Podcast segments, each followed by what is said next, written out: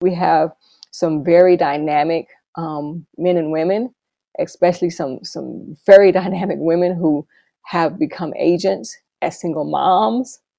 They they they're heading up offices. They're you know going foreign with their kids, giving them the best opportunities.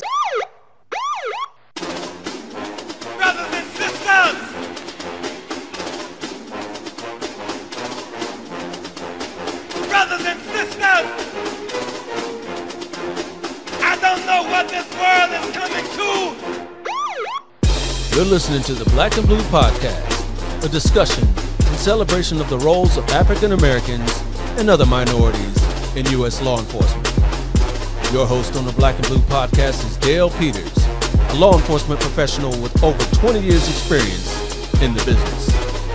Hop on board this Black and Blue train of interviews, current events, and pop culture conversations.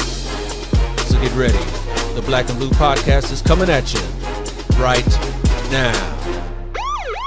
What's going on, Black and Blue fam? Welcome once again to the Black and Blue Podcast, where we celebrate diversity in U.S. law enforcement. My name is Dale, and I'm the host. Thank you for showing up and showing out. I really do appreciate the love and support. Let's keep that love train going by clicking those like, subscribe, and bell icons right down here on my YouTube channel. Or rate the Black, Black and Blue Podcast five stars on your favorite podcast platform. Also, make sure you check me out on any one of my social media pages for even more content. You can find me everywhere at Black and Blue US. All right, y'all. So, my guest today is an executive with the agency that heads up our country's drug war. Black and Blue fam helped me give an emphatic and enthusiastic welcome to DEA Special Agent Rogeana Patterson King.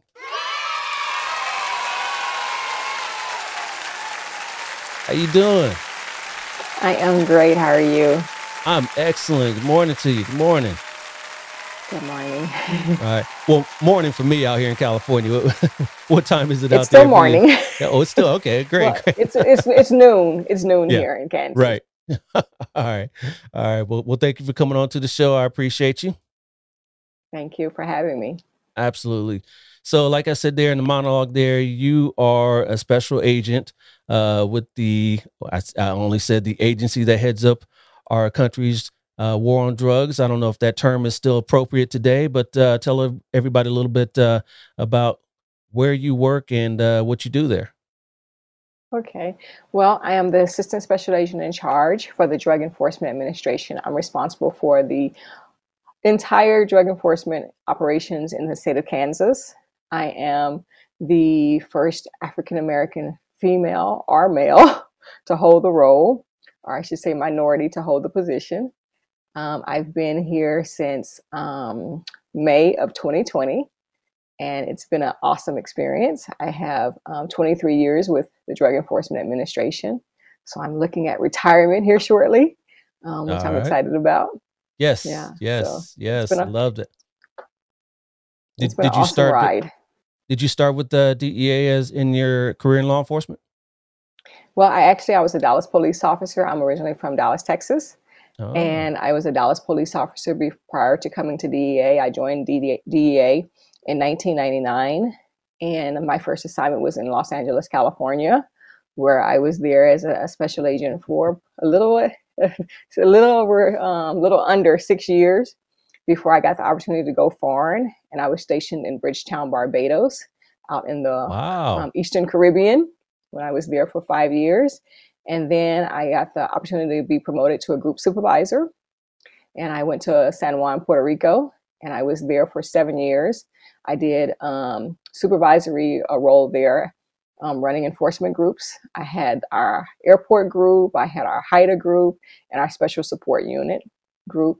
And then I did my headquarters assignment there, having the the first position there from our um, special operations division as a staff coordinator. Basically, I was responsible for coordinating um, international operations um, connected to Puerto Rico around the world. So that was my headquarters. And That's then awesome. I had another opportunity to get promoted again. And I thought I was going to avoid our headquarters, which is in um, Arlington, Virginia, and stay in Puerto Rico and never have to leave. But the opportunity came for me to get promoted to an assistant special agent in charge. And so I went to our headquarters and I was the first. I was the deputy section chief for our operations, um, global operations, covering our Mexico section. And then I was promoted, or, or I should say promoted, but became a, a lateral, but a higher position because then I had another 15 under me as the section chief for our Latin and Caribbean section. Um, and then I became our executive assistant for the deputy um, administrator for operations management, which was responsible for the all of the budget for DEA, um, our CS programs, our our um, our database systems, Mm-hmm. everything is under operations management. So I was executive assistant for there before um, coming to DEA. So I spent three years at headquarters, and now I'm in Virginia. Excuse me, in Kansas, um, Yeah. where I'm almost at three years here. So All right, all right. So sound like you've been you've been almost all, over the world, and uh, you know, lots of traveling. You know, there with the you know, and and that's one of the hallmarks of you know federal service is that uh, you know if you do want to to move up, you do have to move around, right? that is correct. That is correct. One of the, the things, if you if you want to upward uh, mobility, you have to be willing to to move about. Yeah. So, and uh, actually, when you become an agent, you sign what's called a mobility agreement, where you basically are um, are up, pro- have the possibility of being sent anywhere DEA needs you for the good of the agency. Yep. But they don't do that so much. It's really based on promotion, and if you want to promote Right, right. apply for I kind of took a, uh different route than you did. Um, I started off Uh-huh. with federal service, and uh, and went backwards into local law enforcement. Okay. uh, because of that, uh, a lot of that travel. Uh, worked with an agency. I'm sure you you've worked with a lot. Uh, IRS-CI. ah, yes. Uh huh. Correct. Yeah, yeah. I So I did that for about five years out here in LA, and, and, you know, starting to see that you know people are having to move around if they want to do something, and you know the family didn't really Mm-hmm. want to move around, and that's uh, probably a big stressor in in a lot of families. How, how did your family take that?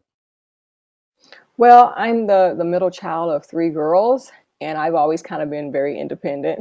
So once I graduated from high school and went off to college, I kind of never turned back.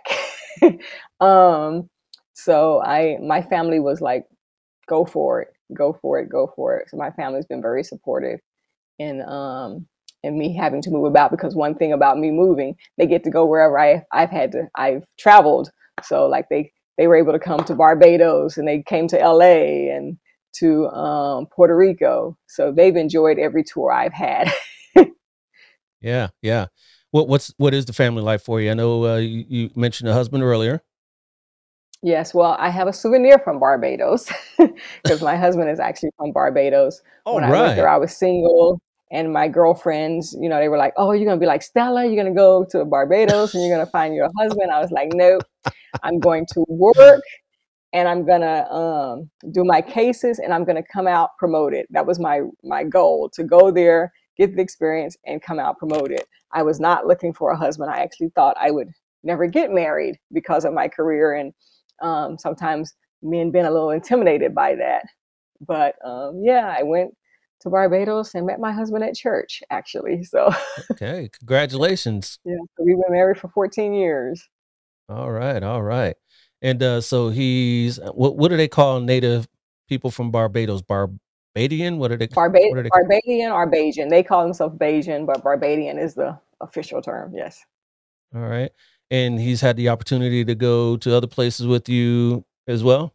Yes, yes. Yeah. He's he's enjoyed a lot of the travel. Yeah, because we went, went from Barbados because we were only married a year when we went to Puerto Rico. So we spent the seven years in Puerto Rico um, together, and it was just us, ride or die. You know. There you go. Um, so we don't have any kids. We we have um, three three in heaven, but God it didn't see fit for us to have kids. But it's okay because, like I say, it's afforded me to when we need to go, we get up and go. Um, so it, it's it, it's good. Yeah, yeah. So yeah, as a DEA agent, you know, you you can go around the world. What is the role of a DEA agent in a foreign country? Uh, you know, a lot of people don't know really that uh, you know, or maybe they do know. If you don't, there's a little education here. Puerto Rico is Okay. part of the United States, so you do have Yeah. jurisdiction there. But when you're in Barbados or anywhere else, how, how does that work? Yes, well, in, when we're in foreign countries, we're more in a liaison role. So basically, we are responsible for assisting our, the host country with working investigations. We're basically the conduit to connect that foreign to the domestic investigations, but we are strictly there. We don't have arrest authority, and anything that we do in that country enforcement wise, we have to have the permission of the ambassador or the um, the chief of missions uh, there to be able to do like enforcement action. But basically, it's just working alongside with the the law enforcement counterparts in those countries to help them in doing their investigations and um, like I say, connecting them to our U.S. investigations and bringing those individuals that are involved in drug trafficking from the distribution, ma- uh, manufacturing, transportation, or facilitation arm of it to justice. And that can be justice in the U.S. or in that foreign country if they have the capabilities and the laws to do so.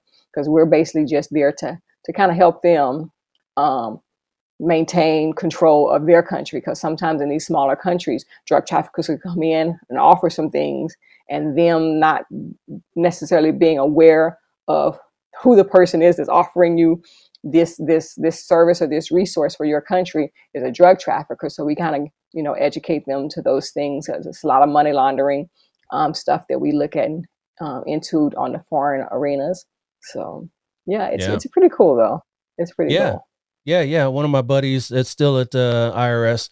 Um, he's Mhm. been to a lot of countries and and he did a stint in Mexico, Mexico City. Mhm. And the Mhm. stories he tells me about that is is just crazy. He's he's pretty high up there. I think he's an ASAC or assistant special agent in charge out in Florida Mhm. now. Um, so we'll we'll Mhm. talk off air about him. Maybe you may you may know him or not. But uh, yeah, it's it's it's it's just pretty wild, especially you know in those countries like Mexico and and, and South America, Central Mhm. America, where it's so prevalent. Uh, not, not to say Mhm. that it doesn't happen in in Europe and you know in Asia as well. Yeah, it's all over. It's all over. Yeah. That's why it's well, a lot of people don't know that DEA actually has the the biggest um, federal footprint in the foreign arenas. We our footprint is actually bigger than the CIA in foreign arenas. So yeah, Yeah. How how large is DEA? making a difference. Well, we have um, I the last time I was doing a um, a presentation, I think we we had like over um, ten thousand employees, and that includes our from our agents to um, diversion investigators, intelligence research specialists, our chemists, um, and then the the I say the foundation of our organization, which is our our PATCO, which is our administrative staff people. So yeah, Yeah. Okay. Yeah. Yeah. So yeah, it, it's an interesting career. I, I give props to anyone who does you know twenty plus in that arena. I've worked you know task forces, DEA task forces out Mhm. here on the local level, and you know and and you know I did my three to five years, and then you know I went out and moved on. But you know to be able to do that for twenty plus years, that that's got to be uh, pretty uh, stressful, right?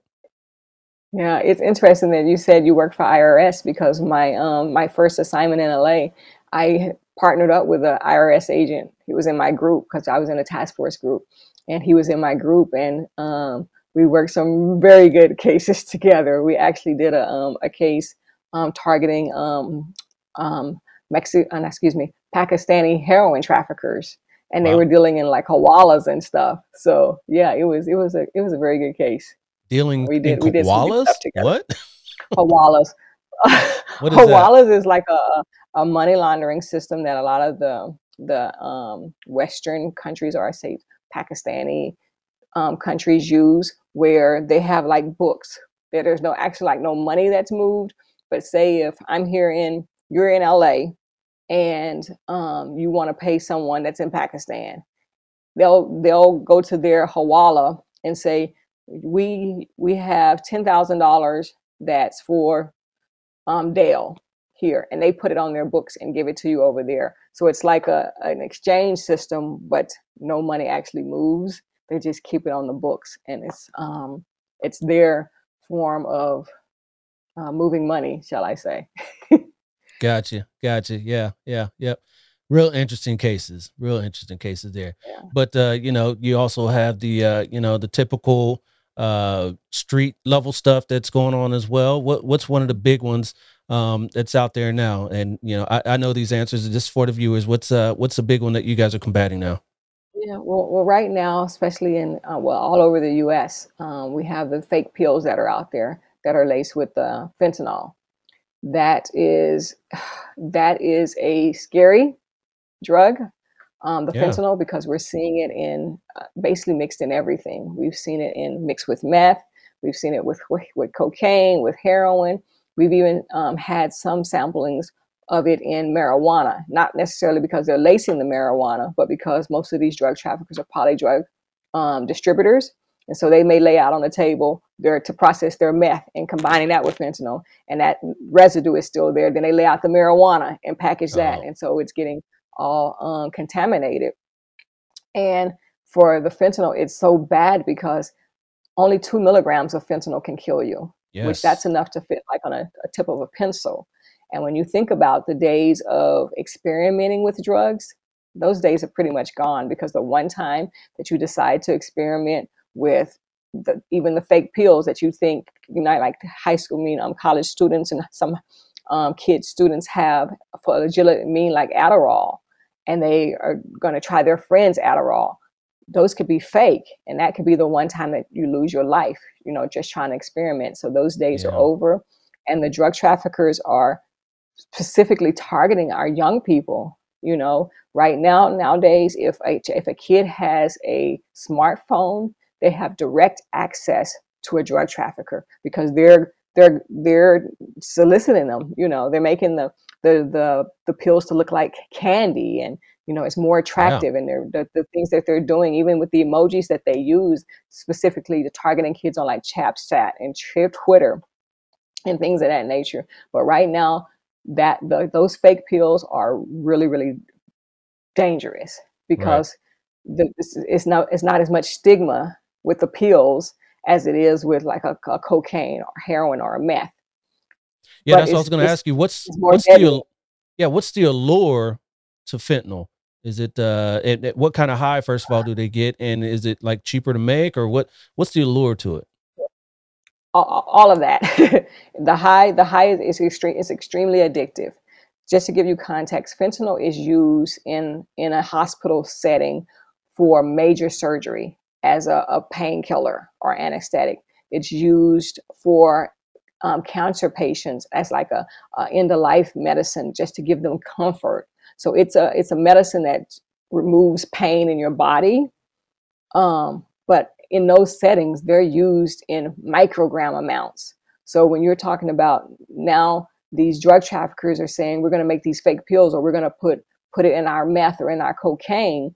There's no regulation of it. You know, um, it's like making a batch of cookies, for example. If you you have your batch of cookies and you you you have your dough already and you you put your your um, chocolate chips in there and you stir it up you put your cookies in the oven and you take them out and then you get one and it only it has like only three chocolate chips in it. You're like oh man or you get one that has a whole bunch. That's kind of the same Mm, thing with mm, these these drug traffickers and stuff and it only takes a little amount so the, the profit margin for them to to use fentanyl in their their um in their drugs and these illicit drugs is is very profitable.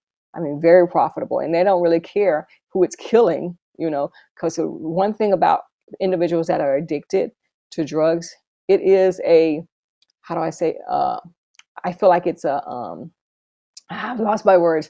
Like um, it's a it's a medical issue, you know, because they are yes, addicted and it's hard for, for to get off of it, right? And so they're conti- continuously trying to chase their first high, and and it's never you're never going to get the first the feeling you felt the first time you tried a particular drug. You will never get that, but they're chasing that, and so it's weird, but because they're they're under this addiction, that when they're like craving these these these drugs, they're basically their body is telling them, we don't care about that it could kill us. We just need to get high. We just need to bring down whatever discomfort my body's experiencing now from the withdrawals to be able to get the, the next um, fix. Right. So it's it's it's it's crazy, and we find we find that when we have a, a like a, a situation where uh, people are overdosing on a particular thing, those who are addicted will go towards that because they know that high is super. It's a super high because if it could take you to almost death or to death, that's the one they want. Yeah. which Yeah. is crazy, but Yeah. yeah, Yeah. Just it's the the human mind, the human mind scary. there. Yeah. Yeah. Yeah. And that that's something we see at least out here. I don't know. Is is it such a, a, a an epidemic out in Kansas and in, in middle America as it is out here on the coast, like in LA and in New York? It has hit us seriously. Um, last year, I want to say, I think that count, we had just over 600 deaths last year, overdose um, deaths from um, fentanyl related opioids, basically. So Wow. yeah, Wow. it's it's Yeah. everywhere. There's there's no state in the U.S. that's immune to it. No, no, not at all. None. Not at all. And you know, in my agency, we deal with it. I don't know, ODs, you know, five times a day, a day. Mhm. You know, and we all we all carry the the uh, the medicine to to help them, you know, The break out of it. And yep, the Narcan, and you know, hmm now they're they're putting it in schools. Yes. Yeah, Yes, so they are. And Nar- Narcan is very good and it does save lives, but I also want to make sure people don't under, that understand that Narcan is not an end all be all. Because no, sometimes we've had we've talked to paramedics who said they had to administer like six Narcans to a to an individual to bring them back, and some they bring back and some they they can't. So you yes, just uh, yeah, the, yeah, it I say the best solution for it is just don't don't don't do it. And I know that's right, easier said than done um, for a person for a person that's never tried it. Heed the warning. For a person that's uh, addicted now, is just trying to find some place to get to get help to get be, yes, be able to get off of it because you could potentially lose your life at this point. absolutely. So how how does DEA um approach things like fentanyl and you know a few years ago the opioid epidemic that Mhm, we had? mhm. What is you guys' role, you know, on a local level? Uh, how how do you guys approach that?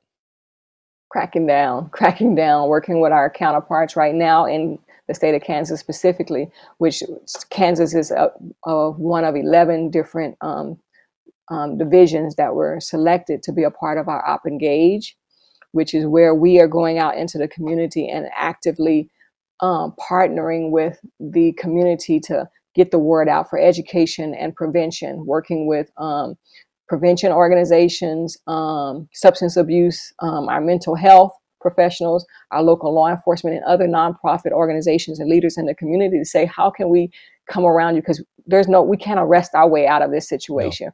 It's nope. about educating the public and let them know the dangers and giving the resources to the community to also empower their community to to to rid their community of it you know Yeah. so that's what we're doing and we've been doing town hall meetings and going into schools and um, having different types of events um, here to just to get the word out so basically we're we, we've been doing a call to action to have the conversation for parents to have a conversation because the, the person that's saying not my child Yes. that'll be the person That'll so you never person. Yep. say never say not my child because you don't know what's going on um, and like i say because it, it's so accessible through the the the these apps on the phone and stuff Right. literally you can have that stuff delivered to your front door Yeah. so you have to be Unfortunately. vig- vigilant hmm Yep. Yep. Nate. Yep. Parents have to be vigilant and and get that information through all those those Mhm. conduits that you just mentioned. So yeah, they got to stay on correct top of it. And uh, you know, that's you know that's one of the the things that even in school you can get. So you know, you gotta you gotta stay on top of that. Yep. correct So you mentioned earlier that uh, you were one of the first minorities in your post as an uh, assistant special hmm agent in charge or ASAC. Um, hmm what's what's the like the minority makeup of DEA and and is there like a push for for more agents of, of color? correct there there are um our i think we're still less than uh, 10% right now as far as in the agent pool for females is even less but we are specifically targeting and wanting to see more um, minorities enter the field. And i do a lot of recruiting and specifically for like um, minority women. And i know most of the women that i um, come in contact with i ask them do you have a degree? Yes. Okay you're you're a local police officer. Yes so have you thought about going federal? And a lot of them don't want that move. Like you said you you went from federal back to local because you didn't want that move. But I, I I would just challenge them because we we have some very dynamic um, men and women, especially some some very dynamic women who have become agents as single moms.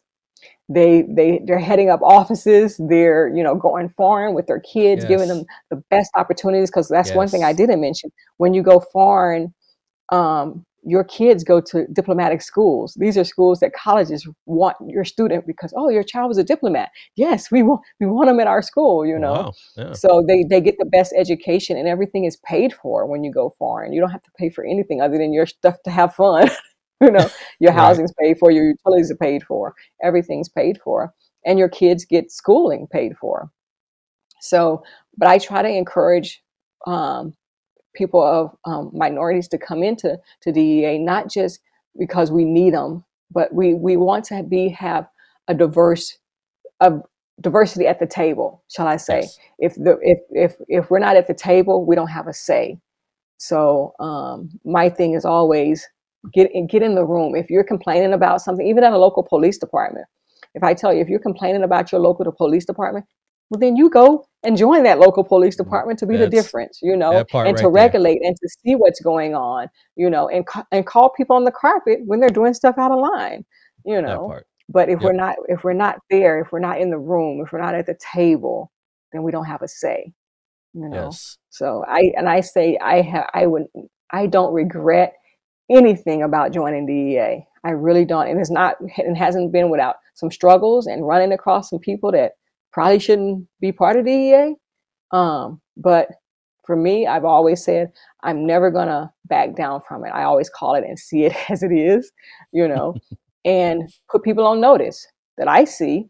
So I need you to do better, right? Do better. Do Um, better. Yep. do Yep. better exactly give So people give everyone a level playing field exactly. So what's the the path um or the or the or the the way to become a DEA agent? Uh, what's the training? What's the process like to become an agent? well one good thing about dea is they will train you to be an agent so you really don't have to have like a degree in criminal justice or a law enforcement background because they will basically train you but you have to have um, you have to be at least 21 me personally think 21 is a little too young to join dea because of the things that we see and the things that you come in contact with you i believe you also have to have character and at 21 i don't know if you've developed enough character yet that's why i Now, always um, now to say, recommend and that people go to yeah, excuse me, real quick, but uh, i- i- in the same in in in in, police work as well, uh, minimum age is hmm usually twenty one. But how many do you actually hmm see getting hired at twenty one because of the life experience um, they they don't have at that at that age? well, we we do have we do have some. We do have some that come in right. We've had I like a friend of mine. Um, she came in. They recruited her right out of college um, to come into DEA. So she came in at 21. Um, one of one of my classmates turned 21 at the academy. So, nice. Yeah, yeah, well, yeah. So um, it does happen, but usually when the people come in like that, they have some some skill sets that DEA desires. They have like some language um, skills or just something special um, that DEA is looking for. So it kind of gives them a bump up. Um, and if you're military, military gets a, a bump up for the veterans preference. Uh, so so yeah, it's it's yeah. but basically you you apply. You can go to DEA um, .gov, go to careers, and it'll I think it'll kick you over to USA um, USA Jobs, and then you'll fill out the application and or you can call the best way actually is to call the local reach out to your local DEA office and talk to the recruiter who can actually walk you through the process of doing the online stuff Yeah. um, and make sure they they tracking for you in the system because sometimes when you're just dealing with the online people get lost Yes. um, but yeah but then you go through it usually takes about a year for the process because they do the background the pt the polygraph um, the psychological um, you do the uh, i know i'm missing some stuff psychological background polygraph Medical. Medical. the medical yes medical um, i think that's Inter- it the, of longest part is Interviews, of course. the interview, the panel interviews and stuff like that. The the the thing that hurts a lot of people. Oh, and firearms uh, that you will have to go through for um to become an agent. But the the the thing that hurts people in the application process is the the PT because you have to pass the PT. That's the only test you get in DEA. They give you the answers. They tell you what to do, how to do it, and so Yeah. you can you can give make your so- you can give your own score because they give you the answers. Um, but once you get get to the academy stuff, it's just they they would literally teach you everything you need to know. Defensive tactics. If you've never shot a gun before, that's perfect because they'll teach you um, how to shoot. Um, from everything from uh, the laws that we enforce, which is the Title 21 um, USC laws, um, everything. Because we had Yeah. people in my class that were bankers, teachers. One girl was a, um, a aerobics instructor as her as her her job before coming So to sh- so she was great on the PT portion, right? yeah, she yeah she, she was Yeah. yeah. the PT portion. Yeah. yeah. So Now- it, they'll they'll teach you everything you need to know. And one thing that I love about DEA, and we're the, one of the only agents because we have single mission focus, which is to enforce the controlled substance laws of the United States. We do our investigations from start to finish, and every agent is taught the same thing. So that means when you get your first target information and you work that case up, you work it all the way up to you see that person prosecuted, and you go before a judge um, and you're a United States attorney who's sitting alongside of you, who's prosecuting your case, you get to sit at the table with them, you know. So that's what I love. It's not compartmentalized like some of the other agencies where you may be sitting on surveillance on somebody else's case and like, why am I doing this? For for with DEA, you know step by step what this case is about and why you're doing it, and you can take your cases from beginning to end, and that's Now- been great because you Now, is that Uh-huh. because you have specialized surveillance groups that do the surveillance for you, or because you, No, you got to we get do out there everything. and okay, You do. We do everything. When I was saying other agencies, for example, like the FBI, I mean, you may be on a surveillance team, and that's all you do is surveillance. Oh, you don't okay, know yeah, why yeah, you're sitting on there. You're just Right, sitting right, out there on somebody else's deal. But for us, we get when you're in your group, your group goes out and say, okay, today we're going to work on Rogeana's investigation. We're going to go out and do surveillance over here, or today we're going to work on Joe's investigation, and we're going to go and um, do an arrest. So your your your your group supports you in your investigations, but you see it from beginning to end, and you know what your your group's doing because in DEA you never do anything by yourself. If you're doing something Right. by yourself, you're wrong. Yeah. You don't. You always want accountability. Um, so you're always partnered up, and and yeah, and it's it's a family. It really is. Yeah, really yeah. is. So, uh, in in today's day and age, where recruiting law enforcement has, has been a challenge, maybe not as much on the federal level, but still there's some challenges there. How do you guys, the DEA, stand out as opposed to you know? I mean, you know, you'll you'll always have those people that you know shoot out apps everywhere. You know, IRS, um, Secret Service, FBI, and you know, and then the first one that calls is you know is the one that they go to.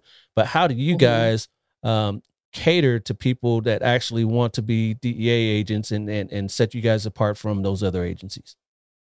Well, we well our main thing is like I say, our process is about a year to get hired, and if, you know based on if you've lived in multiple places or not. But our thing is we pride ourselves in actually trying to stay in contact with the individual to keep them in the know as far as what you're doing, or where you are in the process, so you don't feel like I'm just waiting, but I haven't heard from them. No, we try to make sure that you're you're in constant contact with your recruiter and knowing where you are in the process, and you have the ability to also reach out to your recruiter and say, "Hey, where am I?" If you don't hear from your recruiter, um, but really, it's it's it's it's hard because it's exactly what you say. People, whoever calls first, they'll jump on. But I say to be a DEA agent, you really have to have a passion for it, and I think that's what sets it apart. You either you either love our mission or you don't. you know, because like I say, we have one mission, and that is to disrupt, destroy, dismantle drug trafficking organizations, and to protect our our borders. Um, so Yes. that's that, that's that's you know for me i joined dea because um, my father um, became addicted to crack cocaine and his siblings and i saw my middle class neighborhood growing up completely demolished when crack hit and i said i want to put drug traffickers in jail i want to protect my community and so that's why i went to dea Yeah. i wanted to make Wow. that difference Wow. Yep. And and and that's the personal side of it as well. Uh, Yeah. Not yeah not a lot of agencies can have that personal side of mission. Uh, you know, maybe FBI, uh, uh, certainly not IRS unless I don't know. I, I, I, we, we won't get we won't get into that. this isn't a political show. All right. So Well, I'll tell you when I was when I was um when I didn't tell people what I did for a living, um, because I was, you know, doing undercover and things of that nature, I would always tell people if they asked me what what I did for a living, I would say I was an IRS agent. And no one would ever Oh, ask me any other questions. yeah. Yep. Yep. I work I would say I say I say I work for IRS. They were like, oh, okay. Yeah. Not You to know- bad mouth IRS, it's just that No, nobody no. wanted they didn't You know, when I went- when I went to the academy, we uh yeah obviously they go to a different academy than than you guys did. You, you guys go through FBI's or you have your own now or we have our own we're at Quantico, but we have our own facility. yeah okay. We're in Quantico. So uh, we went through uh, FLETC, the Federal Law Enforcement uh, Training Center in Georgia, and what they do is uh, uh, at the first half of that training, they they pair you up with other other agencies, and just half of my other uh, half of that class in my class was ATF. So you know you got IRS and ATF. I mean, just just those three, you know. Those three, uh, those two three-letter agencies is, you know, is enough to cause a, enough political firestorm right there we, we would always joke about that. Th- those are words that you don't want to hear coming to your house IRS agent or ATF agent. I said there's two things I don't play with: the IRS and God. Yep true that. True that. true that. True that. Yeah. Yeah. So uh, you, you you did say uh, you know there's a lot of things that that you can do at DEA. Um, Mhm. why don't you run down some of those things that you can do at DEA to kind of give people uh, uh, an idea of what their career would be like? Okay. Well, on the special agent side of the house, you have once you you've done four to five years in DEA, you can start to specialize, and that specialization can look like we have um, agents who become pilots, who become polygraphers. Are they the ones that in, administer our polygraph exams? Uh, you could become a recruiter. you Yeah. could um, you could go into um, training where you go to the academy and teach at the academy. You can be a firearms instructor. I mean, there's a, a gamut of things that you can specialize in. You can go into tech, which you're responsible for doing all our covert covert stuff. Um, you can go into a, our specialized um, tactical diversion squads, which those are our um, uh, branches of our diversion investigation, our diversion unit, which diversion team, those investigators, they're not gun toters. They're responsible for the regulations of anybody basically with a DEA registrant number. That means a pharmaceutical company, doctors' offices, nurses, anybody that can write a prescription or has oversight over the production of um, of, of controlled um, scheduled drugs. They regulate those, so they do like the audits and all of those of the individuals for that. And our TDS squad comes alongside of them, and they do like the the enforcement branch. If they have to go into a doctor's office and and do a search warrant or something, they support them in those efforts. Um, with that. So it's a lot of things that you can specialize in and get um, credit. We we have our own EMTs. We have our own Clan Lab people that are certified in doing Clan Lab stuff. So yeah, you can get you can walk away from DEA with a lot of certifications Let, and let, trainings. let's let, let's be- clarify. Let's clarify what a clan lab is. Clandestine, Oh, right? a clandestine lab, like a- you know when we when when meth, which is still there, but the meth has transitioned to more production in Mexico now versus when it was in local to the when we had all these meth labs that was. Happening in the U.S. Which actually Kansas was the biggest meth lab producer back in the day, but now it's coming from from Mexico. Yeah, they had a bunch of labs out here. Um, but so we would have our our clan lab unit come in to basically process the scene because you have chemicals you know they'd come in and with the hazmat gear on and stuff Mhm. and go in and basically process the scene and, and clean up the the chemicals and stuff and process it for evidence so that was our clan lab group and there was those people that are, have special training to do that type of um, um, decontamination of a, of a of a scene or a location Yeah. yeah. You guys have dogs? We do not, and Oh, okay. because the DEA says we don't, we have we don't have dogs that are assigned to DEA agents because DEA agents are so mobile, you know, and you you can't True. take you can't take your dog with you. Um, so usually when we when we have canines that are working with us, is usually on a t- from a task force officer. A task force officer is a local police officer who comes in and works at an, in a DEA group with us alongside of us, and they come with their um, canine dogs. That's usually how we have access to dogs. but DEA agents themselves, we do not have a K9 unit. Right, No. right.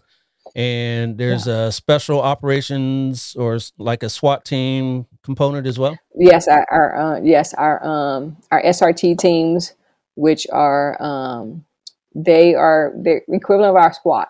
Basically, if we have an arrest that we know as a target as extremely violent, they'll go in and they'll execute the search warrant for us, so that the agents don't because they have specialized um, training above and beyond what a normal agent would get for um, situations. So Now, are they national or is that uh, each field office has has a team? each each each field division has their own um, SRT teams. Excellent, excellent. All right, all right. Yeah. See, we get all this information out here for anybody that wants to be uh, Oh, a DEA special agent. special um special um tactical response team. I was saying an acronym. I have to be careful when you're saying acronyms if people don't know. special Yes. tactical response team. So, Got yeah. it, got it. So- Yep, yep, yeah, yep. The feds and the uh, and the acronyms. Yes. got, got, got, got to stay on top we, of that. we don't have as many as the military though, but no, no, definitely not as many as the military. Do, do you guys do uh, any operations with the military? um foreign we do. We do. We have interaction a lot foreign, not so much domestically. Well, because they're not Um, able to but- operate domestically. The military's not. Yeah. Yeah. So we we have foreign, yes, not so much. Yeah. All right, all right.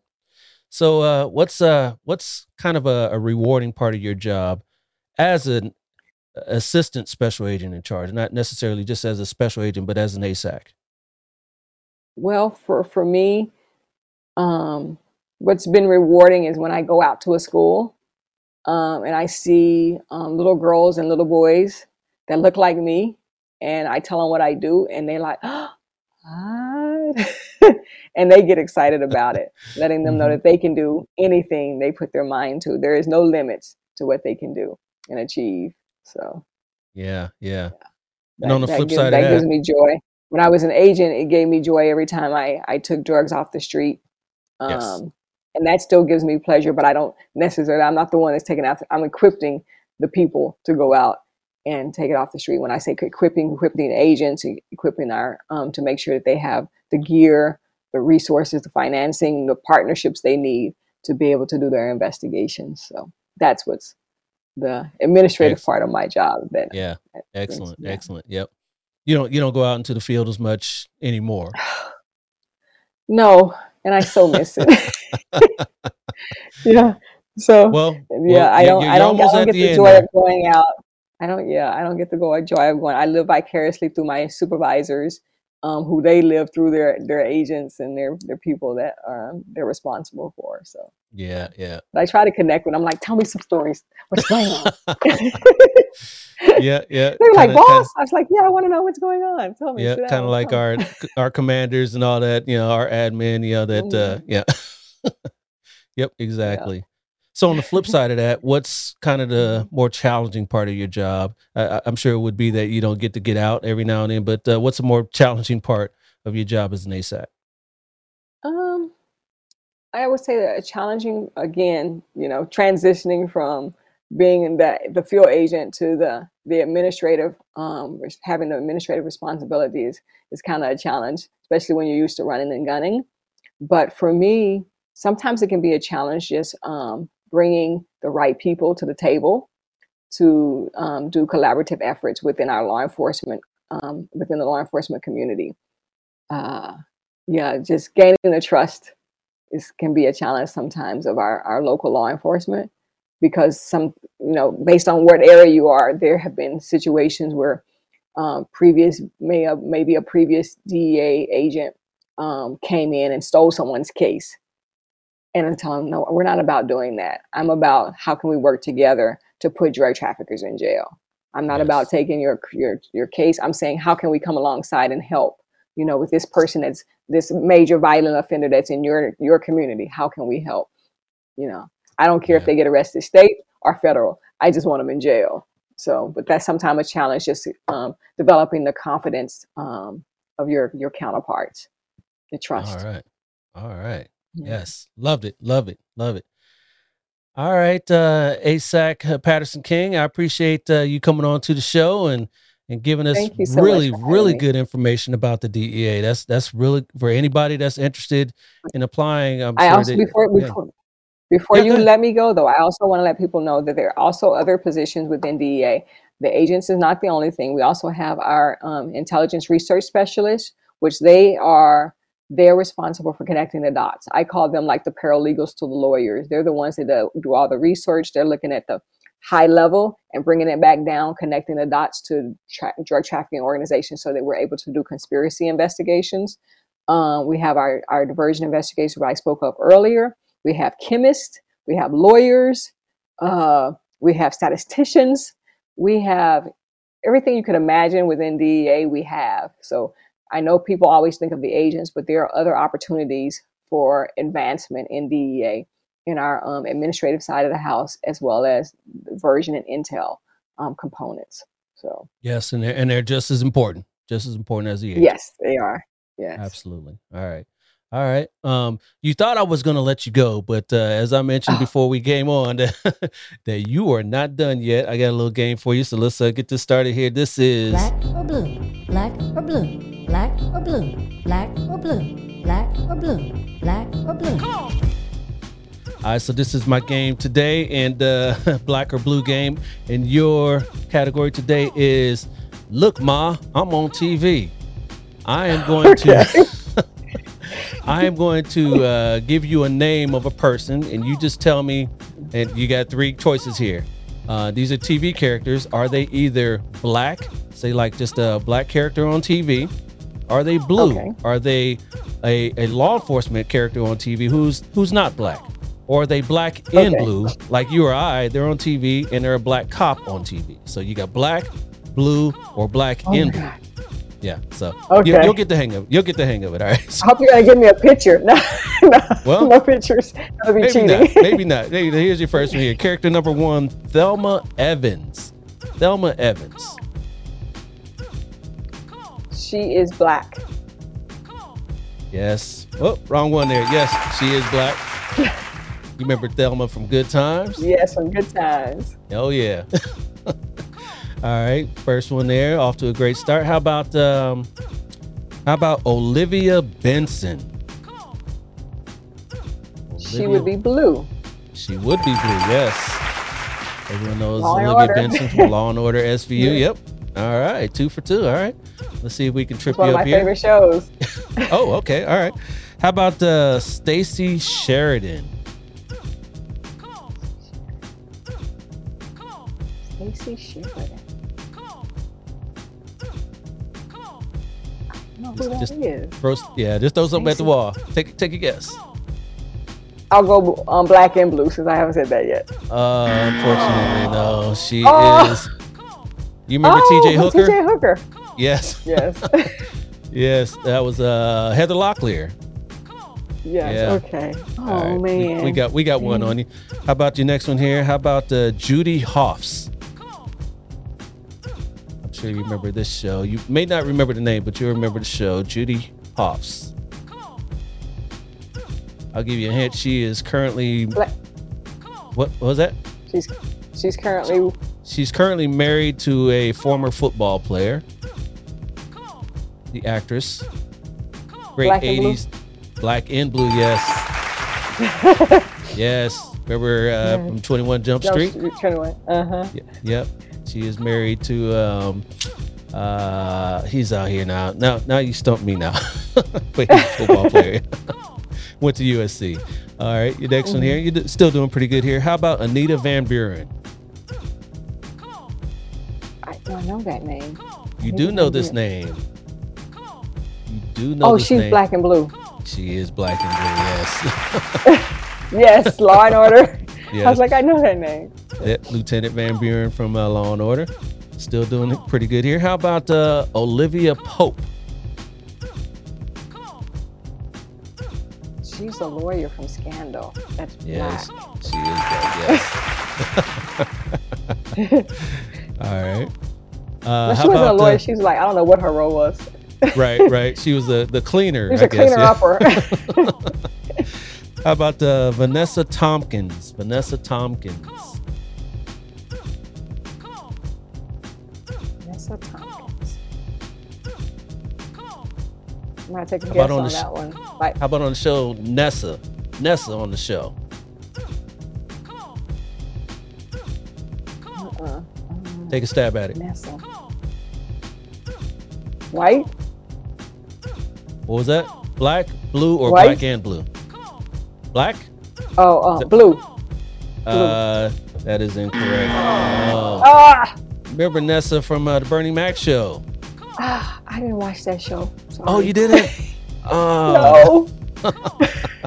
you were probably in Barbados. I like Bernie Mac, but I never watched the battle. Um, Yeah. yeah. yeah, I was in Barbados. Yeah. All right. How about uh, Mary Jane Paul? Oh, that's black. Yes, black, yes. Played by Gabrielle Union. Yeah, Union. Yep. I don't know if you've started to notice a uh, a trend here that uh, these are all females. mhm. All right. How about uh, Christine Cagney? Christine Cagney. oh, she's um, white. Yes, so she Oh, is blue. blue. That would be blue. She is blue. Yeah. she is strictly blue from the show Cagney and Lacey. Yep. Yep. That's one of the shows I grew up on. That's why I wanted to be a cop. Okay. Oh, really? Lacey, I used to. Yeah, Yes, yeah. That's between them and Charlie's Angels. I'm like, yes. All right, a few more here for you. How about uh, Nova Bordelon? Nova Bordelon.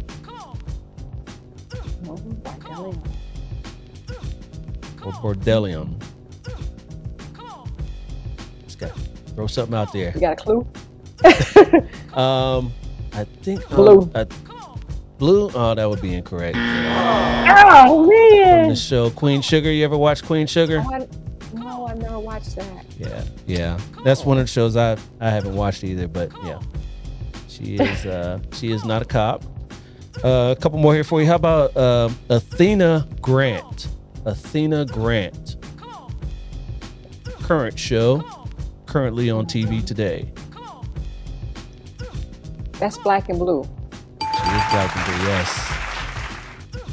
Yes, 911. 911. Yes. Yep. I just watched that yesterday. I was like, that name sounds familiar. yeah, that name sounds familiar. There you go. and uh, how about uh, Mary Beth Lacey?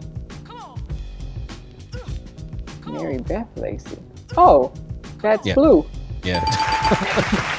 That's the other half of Cagney and Lacey. Uh huh. yep. And how about your last one here? That would be Lydia Adams. Yeah, I know that name, but that's blue. Almost. I'll give it to you. Blue and black. Black and and black. yes. Black and black. From that Yes, show so- Southland, Regina King. Yes, yeah. yeah. That was a great show before they That- canceled. that's my namesake. My namesake. Yes, Regina. Regina King. Yep, exactly. So you did get more right than you got wrong. So we are going to call you All I the do is win, win, win. winner.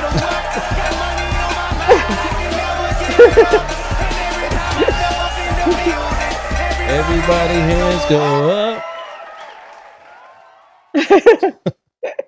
But up there, where's uh there we go. All right. Congratulations there. Uh great sport Thank there. you. You. knew most of them though. A couple of them tripped you up, but you knew most of them. TV. Yeah.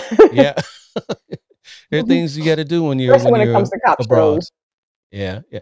Huh? That's that's that's funny because that's that's one of the things I probably you know try to avoid unless it's a really really good critically acclaimed show. Otherwise, you know, I stay away because you know just like doctors don't watch medicine shows because we- look at all the stuff that they do like that doesn't really happen. Eh, they don't do it like that, you know. Well, I watch a bunch of cop shows. I like them, and my husband, I get on his nerve. He's like, I'm always saying, "Oh, they didn't get training. They don't do that right. Take your finger off the trigger. They're not entering right. Yeah. they didn't. Right. They didn't get any consultation. Yeah, yeah, yeah.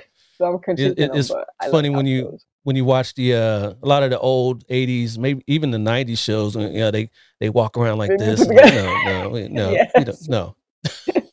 Yes, don't do don't that. do that. Don't do that. flagging their partners, you know, you know the Mhm. muzzle and yeah, Yeah. all that stuff. Yeah, yeah. Yeah. All right. Uh, how about a few words of wisdom before I let you out of here um, for my guest? Um, I would just say, dream big. Um, don't put any limits on yourself. you can do and be whatever you want to be and do. Great words to live by. All right, I appreciate you for coming on and uh, giving us a lot of great information. Uh, it, it, I didn't ask you how, how are you enjoying Kansas City? I actually love Kansas. It's a hidden gem. I didn't know anything about it before coming here, but it's it's an excellent. I mean, the people are super super friendly. I think I don't even think they know how friendly they are. I thought Texas people were friendly, but here it's like you go into a convenience store before you go and leave out, you've made a friend. if it's not the nice. only the, the person behind the counter, but it's like super, and the cost of living's good. It's it's not, it's just a great area. Yeah. All right. Well, um, sounds like you're gonna ride it out uh, into the sunset from from Kansas. Yes, yes, All I right. will be. Couple couple more years. Is is that it? Um, actually, I'm done at the end of this year. Wow. Congratulations to you. Thank you. Thank What's you. the what's the plan afterwards? I I need to rest for about a month and then decide. rest about a month and then decide. Yes. Yeah. Yes. Well, I, I, congratulations I, to I you. believe I want to be doing some stuff in the community, um, but I just don't know what yet. So I know I don't want a nine to five. No, no, no. I, I'll I'll be right behind you here. Uh, I was trying to stick it out for another couple years, but I may just pull the plug earlier Mhm. than that. But uh, yeah, yeah, not definitely not a nine to five. That's for sure. yes, no. Yeah. All right. Thank you for coming on again, Rogeana, and uh, you be safe so out much, there. And yes, yes, love love the conversation. Okay, thank you. You got it. Okay. Now that, ladies and gentlemen, was a great interview. Thank you, Special Agent Patterson King, for giving the Black and Blue fam some insight into the DEA and what it takes to be a part of that distinguished organization. If y'all enjoyed that conversation just like I did, click that like button on my YouTube channel or rate it five stars wherever you listen to me on right now. I'll be back before you know with another great conversation with another minority in U.S. law enforcement. But till then, y'all know the phrase that pays. Stay black in blue. I'll holler at you. Deuces. This has been a Maitre D Entertainment presentation.